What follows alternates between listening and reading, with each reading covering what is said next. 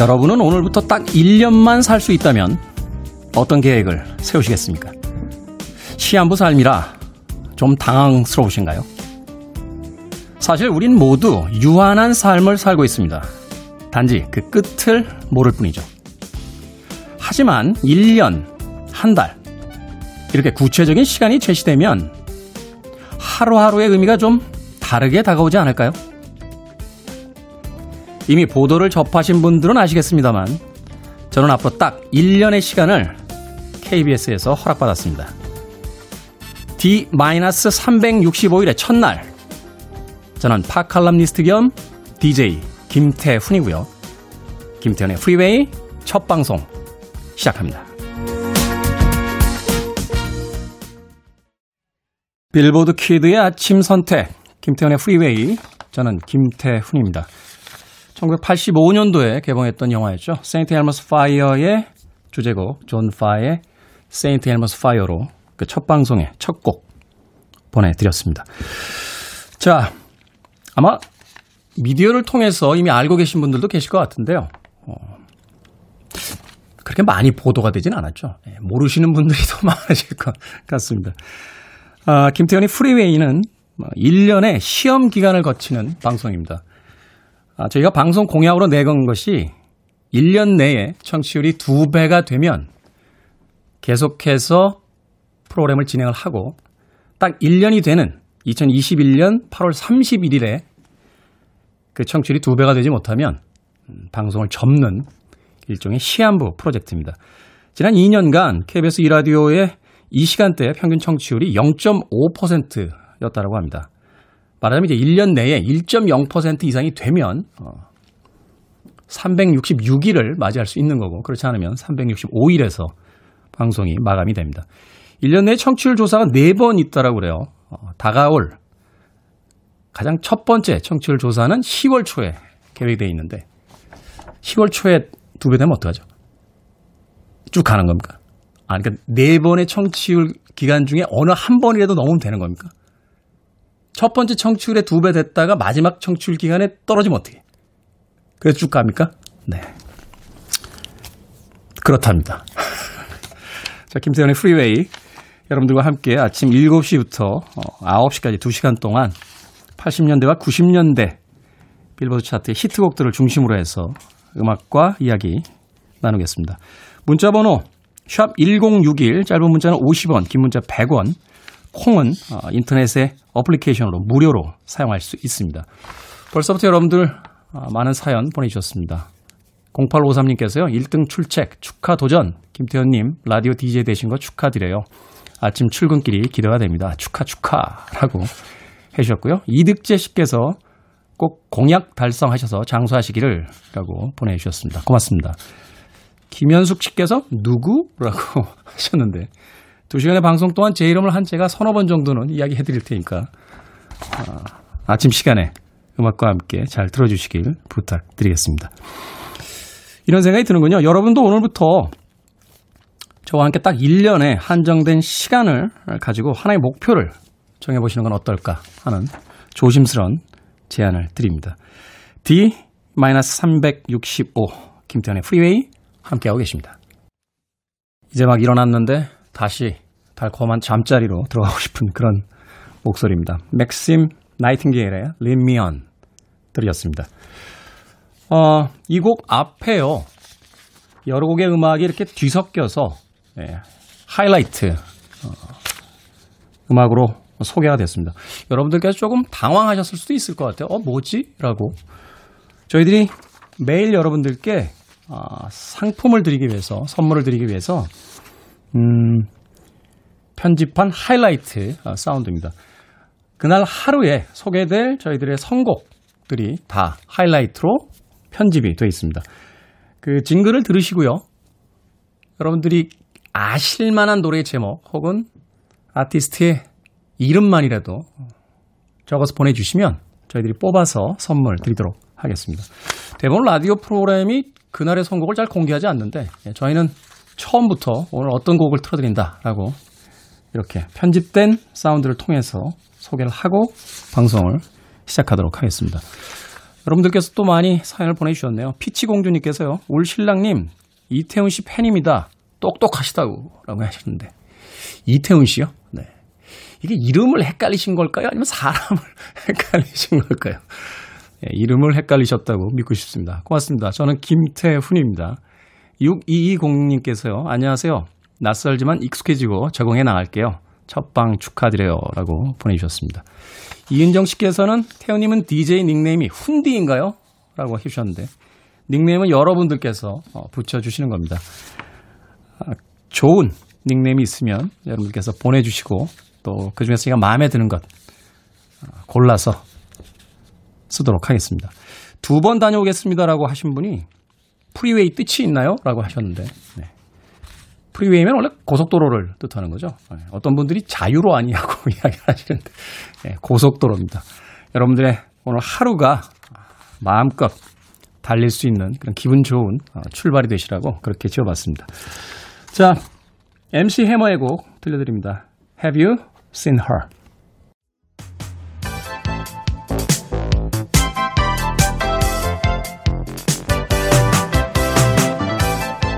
아침부터 바쁘시죠? 뉴스, 신문 따로 보실 필요 없습니다. 김태훈의 프리웨이에서 깔끔하게 정리해드립니다.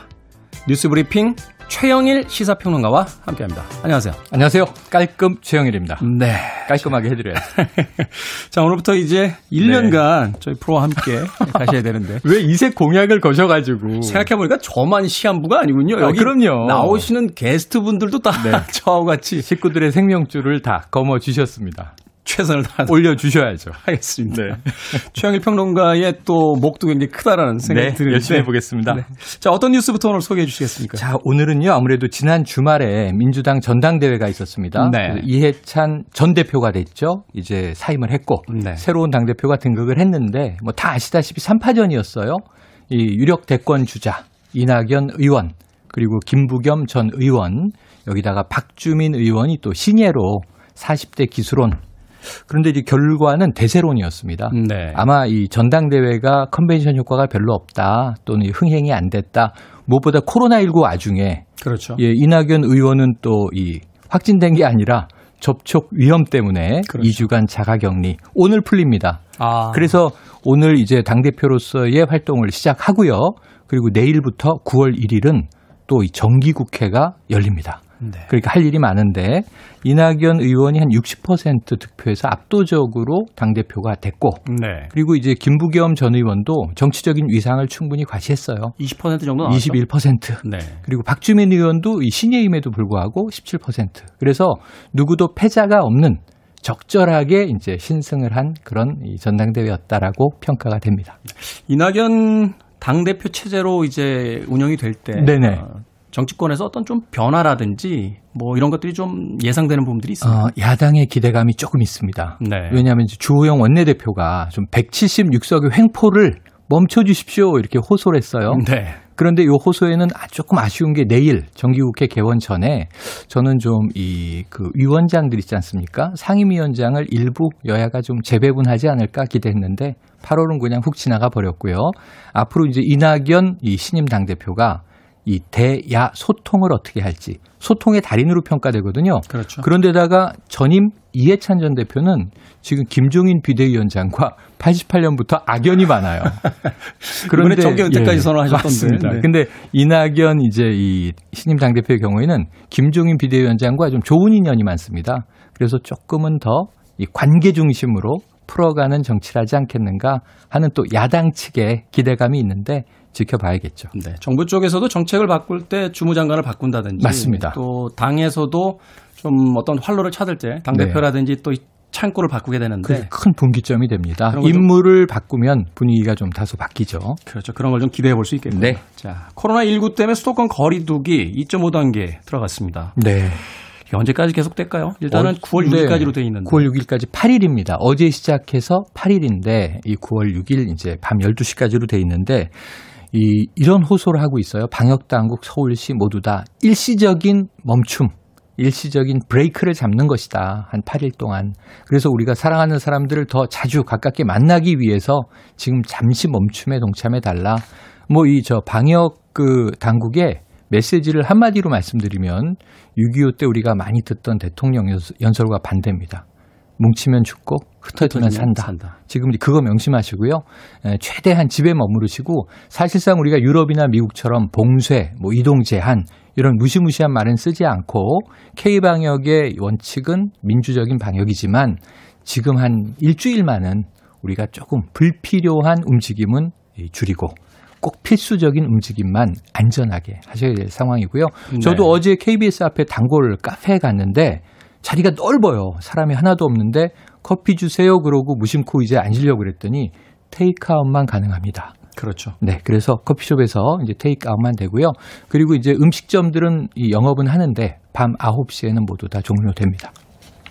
알겠습니다. 일단은 정부가 가게 신호를 보내는 거죠. 지금 상황이 네, 네. 엄중합니다. 라고. 2.5단계는 우리가 공식적 단계는 2단계지만 사실상 행동은 3단계에 준해서 하자. 이런 메시지입니다. 네. 혼자 하기 쉽지 않지만 모두가 같이 하면 좀 네. 충분히 해낼 수 있지 않을까 하는 생각. 그래야죠. 자, 이런 가운데 전공의들 집단 휴업 감행했습니다. 정세균 총리는 유감이다. 법적 대응하겠다라고 네. 이야기를 했는데요. 법적 대응을 이미 시작을 했죠. 전공의 일부 그 응급실을 중심으로 좀 중한 곳에서 의료 공백이 발생한 것을 이제 가지고 지금 처음엔 10여 명 고발, 그 다음에 확대 고발, 앞으로도 파업을 계속하는 한 고발이 이루어질 것이다라고 하고 있는데 어제 오전에 조금 혼란이 있었어요. 속보가 나왔는데 이 그 전공의들이 모여 있는 협의회 대전협이라고 약칭으로 부르는데 네. 비대위가 지금 꾸려서 운영되고 있는데 여기서 뭔가 이 파업에 대한 지속 여부를 투표를 한 것 같은 보도가 그러니까 파업 지속 부결 그러면은 뭔가 의사를 모았는데 네. 파업 지속이 부결됐으니까 파업이 중단되는 거 아니냐? 그렇죠. 어제 오전에 이런 속보를 봤는데 비대위는 그렇지 않다. 파업은 지속한다. 이렇게 발표를 해서 음. 혼란이 있었거든요. 근데 이제 전공의 협의회 내부에 일부의 목소리가 다수의 전공의가 파업을 중단하길 원하고 있으나 지도부가 이 파업 강행을 계속 밀어붙이고 있다. 이런 또 볼멘 소리가 나왔어요. 좀 의견의 분열이 있는 것 같은데 비대위 입장은 그렇습니다. 의견을 충분히 수렴했고 대의원들의 총의를 모아서 파업을 지속하기로 한 거니까 절차상의 하자가 없다. 이런 입장인데 정부는 걱정이죠. 정세균 총리가 어제 직접 입장을 내놨는데 언급한 내용이 지금 부산과 의정부에서 네. 응급실을 찾지 못해서 전전하다가 사망한 두 분이 사례가 나왔습니다. 그러니까 이런 사례가 더 늘 수도 있거든요. 그러니까 문제는 지금 응급실, 뭐 분만실, 중환자실을 중심으로 문제가 없도록 하겠다라고 이제 병원이나 의료계는 이야기하고 있지만 쉽지가 않습니다. 왜냐하면 수술이 지금 절반 가까이 미뤄지고 있거든요. 이 중에 시급을 다투는 수술이 있을 수도 있잖아요. 그래서 이제 이러한 그 위험 사례가 나올 수 있는 만큼 정부 당국은 엄중하게 중환자실, 응급실 그리고 분만실과 같은 곳을 중심으로 해서 이탈한 전공의들은 고발하고 법적 절차에 넘기겠다는 입장입니다. 네. 물론 이제 많고 적음의 문제는 있겠습니다만 이 상황을 쳐다보고 있는 국민들의 시선 그렇게 곱지 않습니다. 네, 정부 쪽이건 의사협의회 네. 쪽이건 과거에 한 정치인이 외계인이 쳐들어오면 우리끼리 뭉쳐야 되는 거 아니냐라고 네, 했는데 있었죠. 코로나 시기에 좀 잘 협의가 이루어졌으면 하는 생각입니다. 네. 자 마지막으로 아베 신조 일본 총리 이제 거의 사의가 네. 어, 공식화됐는데 후임 누가 될 것 같습니까? 지난 금요일에 사의 표명했고요. 네. 차기 총리가 나올 때까지만 직무를 본다. 이게 다음 주 한 15일에서 늦어도 18일이면 확정이 될 것 같습니다. 지금 3파전인데요. 이 스가 관방 장관, 스가 히데요시 좀 유명한 인물입니다. 네. 스가 요시 히데. 자 그리고 이제 이 인물은 70대 초반인데 관록 있게 이제 강요들을 이끌어서 될 것 같은 가능성이 높은데 선호도는 또 달라요. 네. 이시바 시게루 전 간사장, 자민당 간사장이 좀 젊어요. 63세. 그런데 좀 이제 유력하게 선호를 받고 있는데 한번 지켜보셔야 될 것 같은데 스가 쪽으로 지금 일본 이 신문들은 조금 의견이 모이고 있습니다. 관방장관이죠. 네. 네. 누가 되더라도 아베 정권보다는 조금 유화되지 않겠느냐 뭐 이런 이야기도 나오고 한일 있는데. 관계부터 좀 풀 것이다. 이런 뉴욕 타임즈의 전망도 있습니다. 네. 자, 뉴스 브리핑 오늘 최영일 시사평론가와 함께했습니다. 고맙습니다. 네, 네 내일 뵙겠습니다.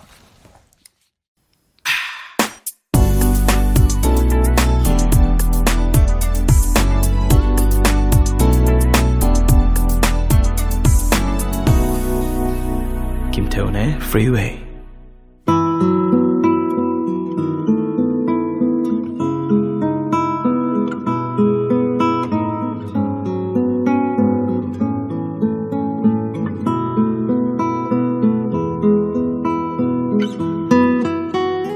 데미엔의 작가 헤르만 헤세는 우리식 잣대로 보자면 여러모로 별 볼 일 없는 사람이었다. 퇴학 두 번에 따돌림은 일상이었고 이성에게도 번번이 차였다. 헤세와 동시대에 살질 않아서 그의 사람 됨됨이가 어떤지 정확히는 몰라도 분명한 건 그는 누구 앞에서도 자신을 꾸며내거나 잘 보이려고 애쓰지 않았다는 거다. 가난해도 비굴하지 않았고 돈이 없으면 맨몸으로 때워 끼니를 해결했던 헤세는 그런 사람이었다. 그의 수필 어떤 소설을 읽고에는 이런 글이 있다. 큰 일에는 진지하게 임하면서 작은 일에는 무관심한 것이 당연하다고 생각하는 것. 몰락은 바로 거기서 시작된다. 인류는 존중하지만 자기 하인은 괴롭히는 사람들. 국가나 종교나 당은 숭배하면서 일상의 자잘한 일은 거칠고 소홀하게 다루는 태도. 붕괴는 거기서 시작된다. 나라를 지키겠다며 전염병 확산엔 무심한 태도. 정의를 내세우며 환자를 못 지키는 태도. 신의 나라를 세우면서 사람의 일상은 무너뜨리는 태도. 최근 뉴스에 자주 보는 바로 우리의 자화상이다. 훈이는 어제 왜 우리는 일상을 무시하며 대의 명분을 내건 목소리만 크게 들릴까 생각했다. 소소한 일상을 소중하게 생각하는 사람이 더 많아질 순 없을까? 그런 목소리에 더 귀 기울일 수 없을까? 그랬다면 아마 상황은 좀 더 나아지지 않았을까? 훨씬 강화된 사회적 거리두기로 늦은 저녁을 배달로 떼어며든 훈이의 어젯밤 생각이었다. 정신없던 일상을 조금 차분하게 그 자리에서 머물러 보는 건 어떨까 하는 의미로 선곡한 곡이었습니다. 에미그랜트의 Stay for a While 들이었습니다. 이소연 씨께서요, 아침부터 시사라니, 유유라고 보내주셨습니다. 아, 그래도 이 시간에 하는 프로그램 중에서는 시사가 제일 짧을 겁니다. 네, 그래도 하루에 뉴스는 간략하게만 브리핑 해드리고 많은 음악 틀어드리도록 하겠습니다. 김은실 씨께서요, 어, 훈이는 어제의 BGM이 철수는 오늘의 BGM과 같은 것 같다고 해주셨습니다. 네, 같습니다. 사실은요, 고민을 좀 많이 했습니다. 스탭들과 이 BGM을 어떻게 쓸까 하다가 이런 에세이에서 가장 유명한 코너가 이제 철수는 오늘이기 때문에 그 인기를 조금 네, 저희들이 얻어볼까 하고 BGM을 좀 빌려왔습니다. 물론 존경의 의미가 더 많다는 걸 생각을 해 주시면 좋을 것 같습니다. 김선아 씨께서요. 김태훈 DJ 각오 같아요. 예전에 가벼운 모습 보여주세요. 오늘은 좀 무거운 톤 환영합니다. 라고 해주셨는데 아, 사실은요, 제가 이 시간에 일어나 본 적이 몇 년 만에 처음입니다.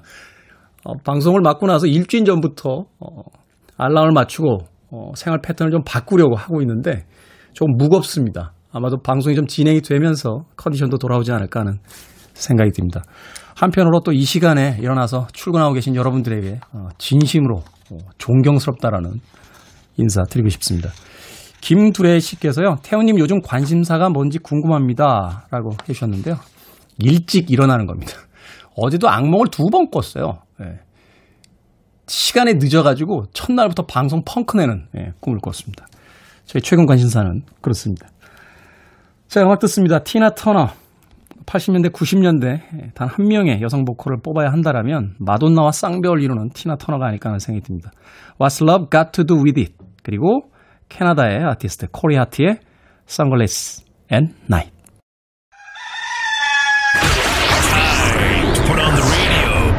김태훈의 프리웨이 더더더더. 조금만 더. 어우 잘한다 힘내자 힘내자 힘내자 한 번만 더 주시면 이게 나옵니다 오우 빼시고 힘주면 안돼 힘내 다리 힘내 손을 더 12분. 여기, 여기. 12분에 다른 나오셨어요. 얘기야. 우리 애기, 애기 나왔어. 잘했어, 잘했어. 선생님 프라질 넘겨 잘했어. 너무 잘했어. 너무 잘했어. 엄마도 애긴데, 엄마도 애긴데 너무 잘했다.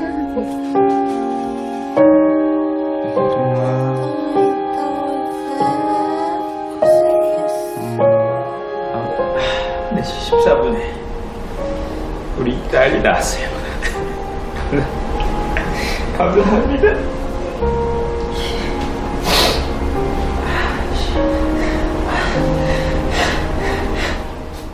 생각을 여는 소리, Sound of Day. 오늘의 소리는 유튜버 파파제스 부부의 출산 영상 중 일부였습니다. 새로운 탄생, 새로운 시작은 늘 설레고 기대감을 갖게 하죠. 오늘 저희의 마음도 그렇습니다.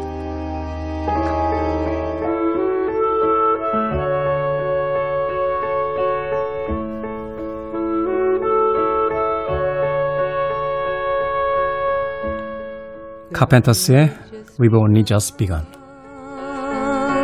to live white lace and promises a kiss for luck and we're on our way Listening to one of the best radio stations around. You're listening to 김태훈의 Freeway. 레리 One in a Million 1부 끝곡입니다. 저는 2부에 가 있겠습니다.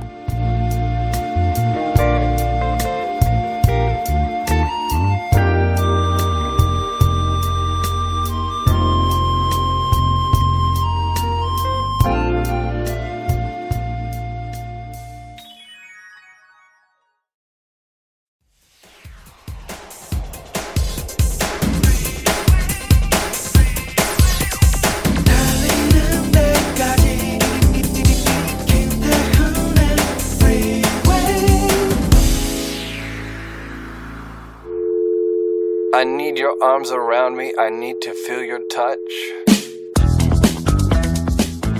나는 너희 종교 행사들을 도저히 참을 수 없다. 너희 집회와 성회는 이제 신물이 난다. 너희가 벌이는 종교 프로젝트들, 너희가 내거는 허영에 찬 슬로건과 목표에 진절머리가 난다.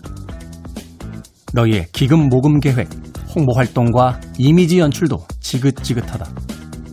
너희 자아나 만족시키는 시끄러운 음악들은 나는 이제 들을 만큼 들었다. 너희가 나를 향해 노래한 적이 언제더냐? 내가 바라는 것이 무엇인지 알고 있느냐? 내가 바라는 것은 정이다. 큰 바다 같은 정의. 내가 바라는 것은 공평이다. 강 같은 공평. 이것이 바로 내가 바라는 것. 내가 바라는 전부다.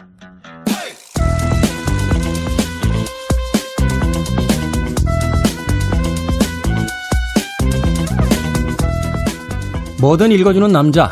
오늘 첫 시간에 읽어드린 글은 유진 피터슨의 메시지 성경 중 아모스 5장 21절부터 24절까지였습니다.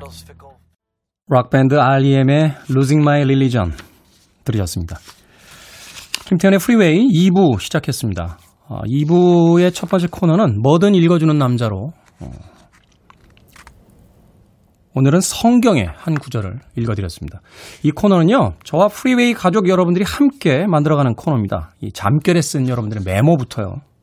뭐 출근길에 버스 노선도도 괜찮고, 이번 주에 여러분들의 구내 식당, 점심 메뉴라든지 또는 사랑하는 사람과 주고받은 문자 메시지까지 네, 읽을 수 있는 것이면 어, 무엇이든 보내주시면 저희들이 읽어드리고 상품도 보내드리도록 하겠습니다. 말머리에 뭐든 이라고 달아서 여러분들의 일상 속 소소한 텍스트 보내주시길 부탁드리겠습니다.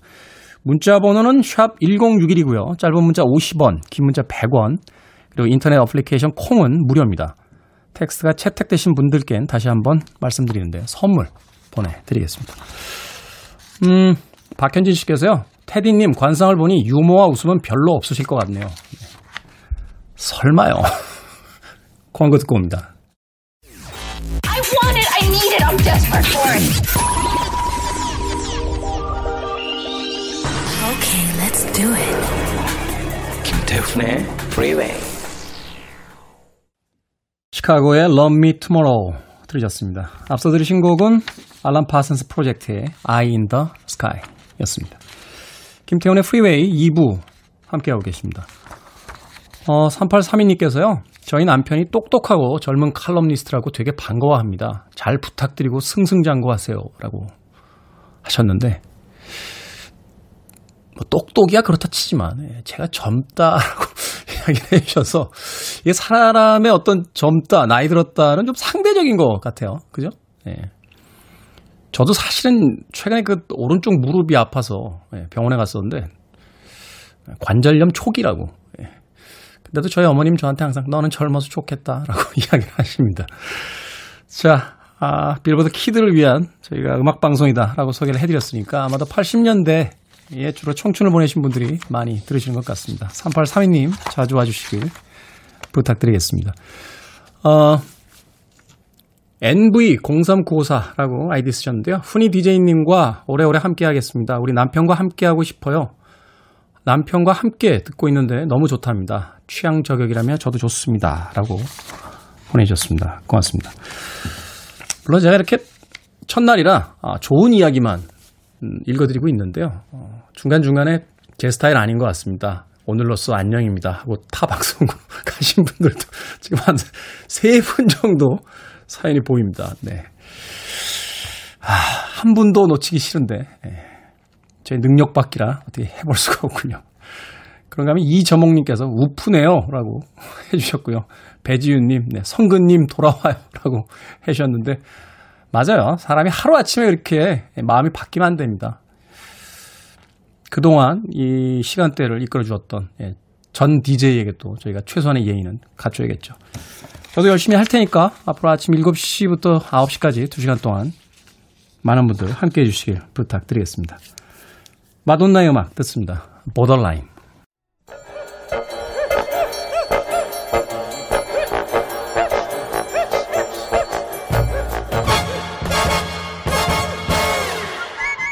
온라인 세상 속 촌철살인 해학과 뼈있는 유머 위트까지 돋보이는 댓글들만 골라봤습니다.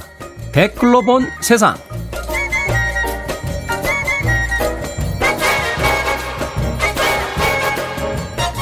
오늘 만나볼 첫 번째 세상. 지난 28일이었죠. 심장마비로 쓰러진 30대 남성이 병원을 찾다 골든타임을 놓치고 사망한 사건이 있었습니다. 의사 집단 파업으로 환자가 치료를 받지 못한 거다. 라며 포털 사이트와 SNS 상에 공분의 댓글이 달렸고 또 논쟁이 있었습니다. 리땡님, 의사 집에 불나도 소방관 파업한다고 출동 안 하고 의사 집에 도둑 맞아도 경찰관 파업으로 출동 안 해도 의사들은 이해할까? Y땡땡님, 그냥 파업은 목사님들이 하고 의사 선생님들은 대면 진료 좀 했으면. 근데 의사에겐 파업이 아니라 집단 진료 거부 아닙니까?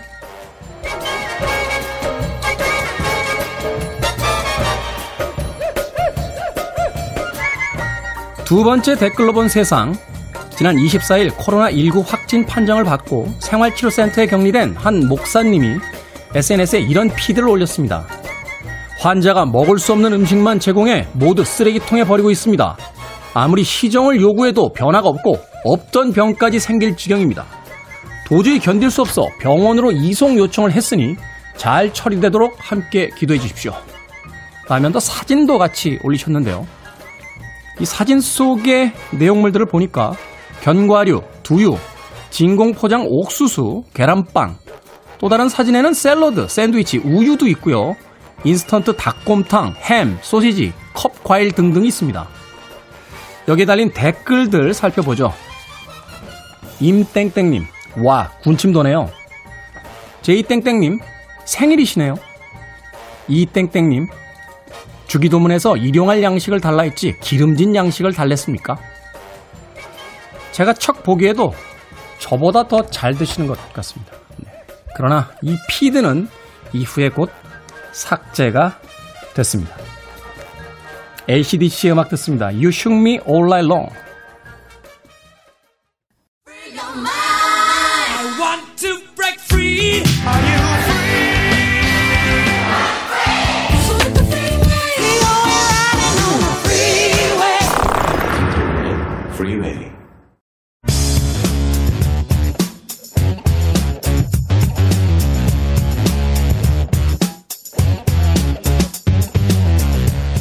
김태훈의 프리웨이.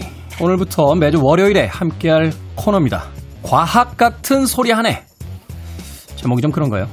이 시간은 국립과천과학관 이정모 관장님과 함께합니다. 안녕하세요, 관장님. 안녕하세요, 이정모입니다. 자, 과학 같은 소리 하네. 네, 코너명 마음에 드십니까? 아, 벌써 과학 같은 소리 하네 라는 코너 이름 자체가 별로 과학에 대한 존경심이 전혀 보이지가 않습니다. 그건 아니고요. 과학을 좀 쉽게 쉽게 우리 삶과 좀 접목시켜 보자 예. 하는 의미로서 그렇게 써봤습니다. 그래서 뭐 과학인 듯, 뭐 과학이 안 듯한 이야기를 그냥 편하게 들으셨으면 하고요. 저희는 진지하지만 청취자 여러분들은 너무 진지하게 지지 않게 진지하지 않게 들으셨으면 합니다. 하지만 저희는 분명히 과학 같은 이야기를 하겠습니다. 네. 첫 번째 시간이니까 너무 무겁게 시작하는 것보다 네. 흥미 유지에 좀 가벼운 질문 하나 드리겠습니다. 최근에 그 극장이나 그 텔레비전에 네. 있는 케이블 TV나 이런 것들을 보면 그 영화의 소재 중의 하나로 이 좀비가 그렇게 많이 등장을 해요. 이게 실제로 가능한 생물인지 요즘은 좀비 영화가 딱두 가지더라고요. 좀비 영화와 좀비가 아닌 영화. 아, 그렇게 두 가지가 있는데요. 네. 제 좀비가 생물이냐 아니냐 이렇게 물어보면 정말 어려운 문제더라고요.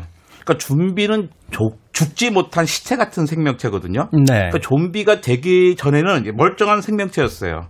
근데 죽으면 생명이 아닌 게 되는데 근데 죽지를 못했어요. 그러니까 생명의 가장 기본적인 기능인 생식은 하지 않아요. 또 운동하고 자극에는 반응하는 합니다. 네. 그래서 생, 생명이 아닌 것 같으면서도 생명인 것 같기도 해요. 그래서 저는 그냥 간단하게 좀비는 아직 죽지 못한 생물이다. 아직 죽지 못한. 그러니까 죽어야 되는데 죽지 못한 생물 정도로만 이해하면 될 것 같습니다. 설명을 들었는데 더 모르겠는 거예요. 어쨌든 이 세상엔 존재하지 않습니다. 영화에만 존재합니다. 제가 왜 이 질문을 드렸냐면요. 이 좀비라는 것이 사실은 영화 속의 소재로만 저희가 이해를 했는데 그 좀비가 이제 사람을 물면 또 좀비가 되잖아요. 예. 이게 아마도 이 코로나19 시대, 전염병의 시대에 우리가 가지고 있는 공포를 이런 식의 어떤 소재로서 영화가 사용하고 있는 게 아닌가 하는 생각도 해보게 되거든요. 중세 시대부터 뭐 다양한 역병들이 있었잖아요. 서양의 패스트라든지 그러니까 전쟁보다 더 많은 사람들이 죽어나가고 전쟁은 먼 데서 일어나는데 여기는 아주 전쟁과 상관없이 평온하게 살다가 갑자기 쓰러져 나가요. 존경하는 사람도 있고 사랑하는 사람도 있고 네. 아마 그거에 대한 공포가 무지하게 컸을 거고요. 근데 그게 다양한 문학적인 요소로 남아 있다가 영화 속에서 이제 꽃을 피고 있겠죠. 음, 그렇군요.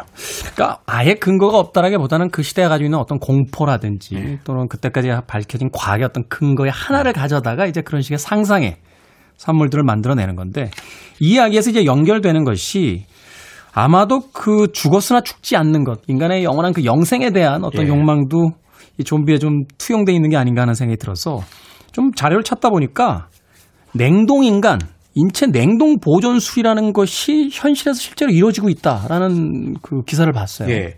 그 개념이 꽤 오래전에 있습니다. 아주 옛날부터 있었는데 그나마 책으로 나오고 막 사람들이 생각한 건 한 1964년 정도부터예요. 1964년이요. 예. 그러니까 김태훈 씨 태어나기 전에 일입니다. 아, 그렇군요. 네. 그러니까 러시아계 유대인의 아들로 미국에서 태어난 로버트 에팅거라고 하는 물리학자가 있는데요. 이 에팅거는 2차 세계대전에 참전을 했습니다. 그러니까 벨기에의 아르덴 숲에서 아니 되게 유명한 전투가 있어요. 네. 그 독일군과 전투를 하다가 다리를 절단해야 하는 부상을 입습니다. 그러니까 절망적인 부상이었는데 네. 천만 다행으로 그 당시로서 상상할 수 없었던 기술인데 뼈 이식 수술을 받아서 다리를 보존하게 됩니다. 1960년대. 예. 오. 그러니까 그냥 그 그거는 그, 그 사, 보존된 건 2차 대전 때고요. 네네. 근데 그 상황이 있었는데 그러면서 계속 생각을 하는 거예요. 야, 이거 잘만 하면 신체의 일부만 보존하는 게 아니라 생명을 아예 통째로 영구 보존할 수 있을 것 같은데 라는 생각을 하게 되는 거죠. 그러니까 아... SF 같은 생각을 하다가 그때부터 계속 2차 대전 때부터 끊임없이 생각을 하다가 1964년에 The Prospect of Immortality라는 책을 펴내요. 네. 아, 책 번역하면 불멸의 전망, 뭐 영생의 전망쯤 되겠죠. 딱 봐도 책이 별로 재미없고 뭘 말하는 건지 오지가 않잖아요. 그러니까 읽어 제목을 읽어주셨는데 사봐야겠다는 생각은 전혀 안 네. 드는데. 그래서 우리나라의 또 출판계가 보통 사람들이 아니죠. 우리나라에서 냉동인간이라고 하는 명확한 오. 어. 제목으로 출판을 합니다. 이 장명이 중요하네요. 그렇죠. 그래서 에팅거는 그 책에서 인체 냉동 보존술 개념을 소개했는데요. 내용은 간단해요. 부상으로 손상되거나 질병으로 죽음에 처한 몸을 일단 냉동시켜 보관해 두었다가 나중에 의학이 발달한 시점에 해동시키면 미래 의학으로 손상과 질병을 치료할 수 있을 것이다. 라는 거죠. 네. 근데 이런 생각은 보통 혼자 하지 않거든요. 비슷한 생각하는 사람들이 많습니다. 그렇겠죠? 야, 맞아. 그럴 것 같아. 라고 하는 생각하는 사람들이 모여요. 이 사람들이 모여서 1976년에 디트로이트의 냉동 보존 연구소라는 연구소를 설립합니다. 아, 비슷한 사람끼리 모여서 이제 저 출자하고 이래서. 그렇죠. 어. 야, 이거 돈이 될 것 같은데? 라고 생각하는 거죠.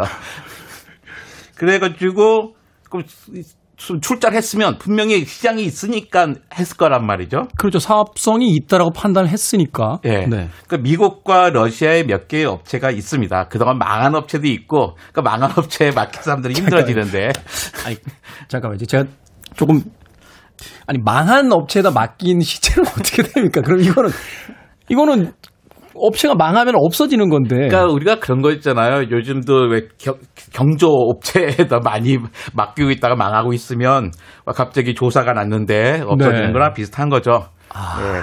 이게 웃을 일이 아니군요. 네. 사실은 네.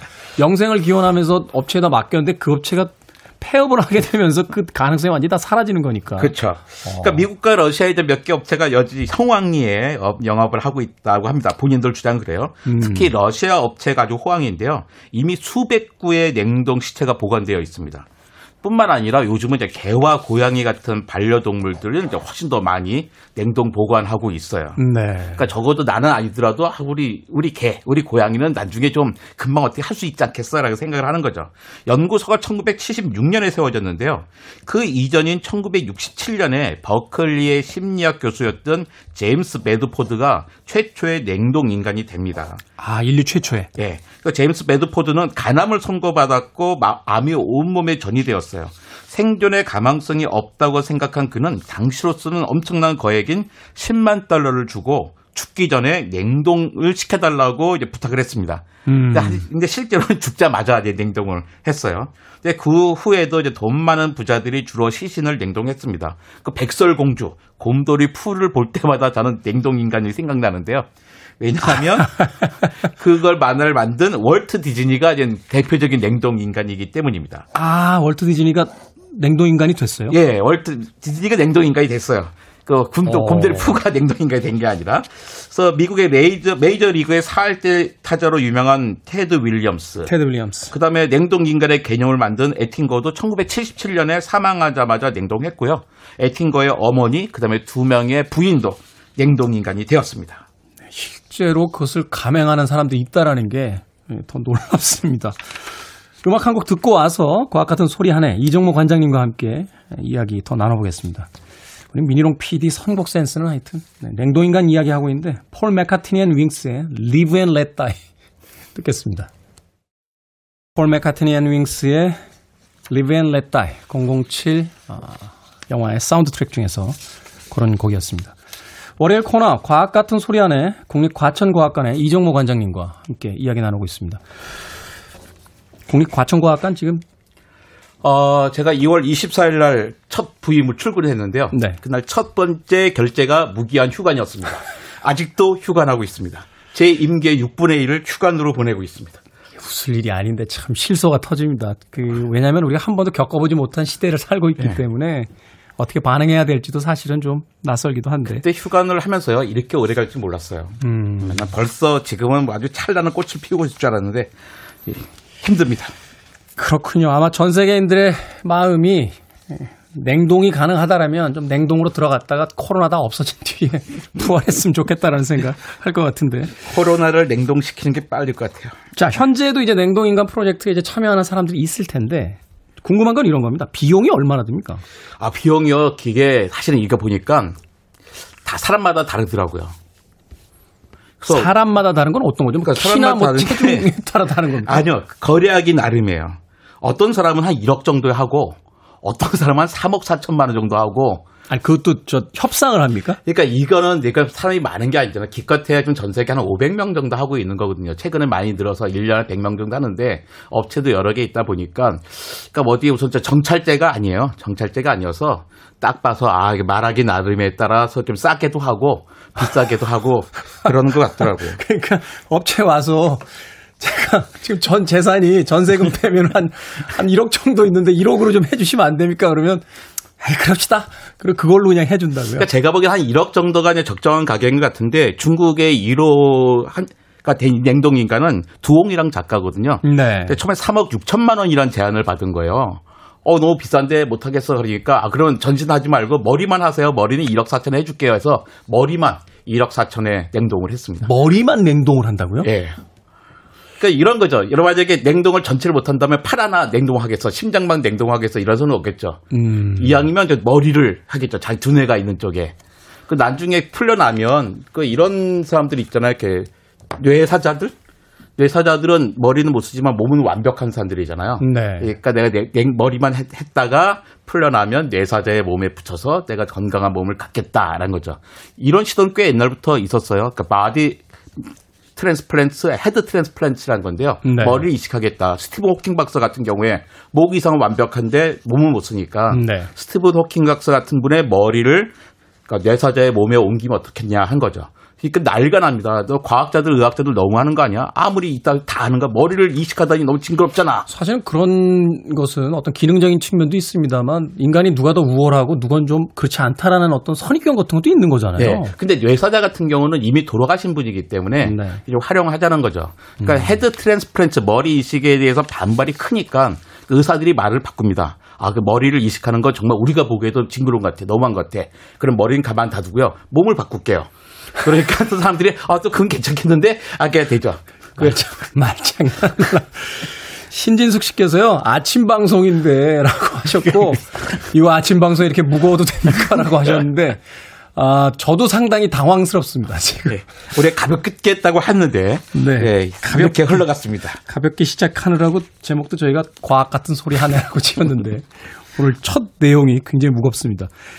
어, 부활은 가능합니까? 이게 그러니까 미래에 가능할 거야라는 일종의 희망 고문으로 끝나는 건지 그래도 최소한 지금의 어떤 과학 기술의 그 진보로 봤을 때 요 정도면 조금 더 과학이 발전하면 가능하지 않겠는가 뭐 이런 가능성이 있어서 냉동 인간을 하는 건지. 그러니까 아직까지는 부활한 사람이 한 명도 없어요. 왜 없을까요?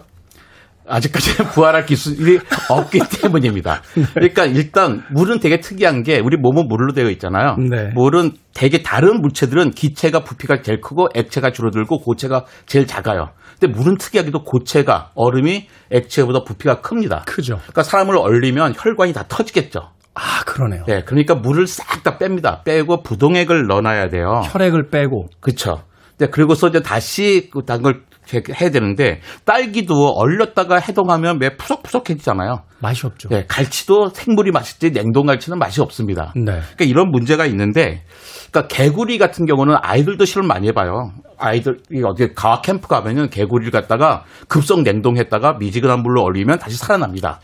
근데 개구리는 돼요. 왜 개구리는 작고 변온 동물이거든요. 그러니까 아. 변온 동물이니까 온도에 대해서 민감하지 않고 작으니까 금방 하는데 사람은 등치도 크고 항온 동물이잖아요. 그렇죠. 그러니까 아직까지는 이게 불가능한 거예요. 그러니까 개구리 같은 경우는 체온이 좀 변해도 견딜 수 있는 어떤 그 내성이 있는데 네.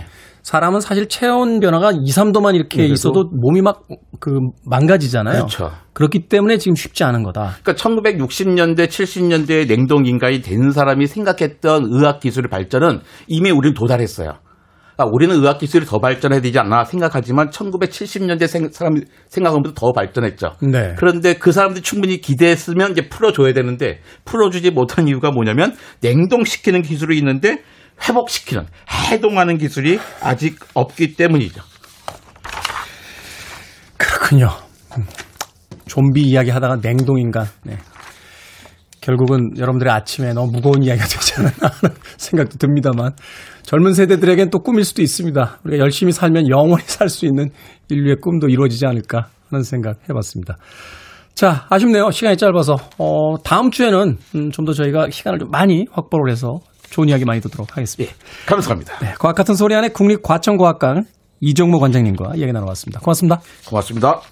음악 듣습니다. 로드 스튜어트, Forever Young.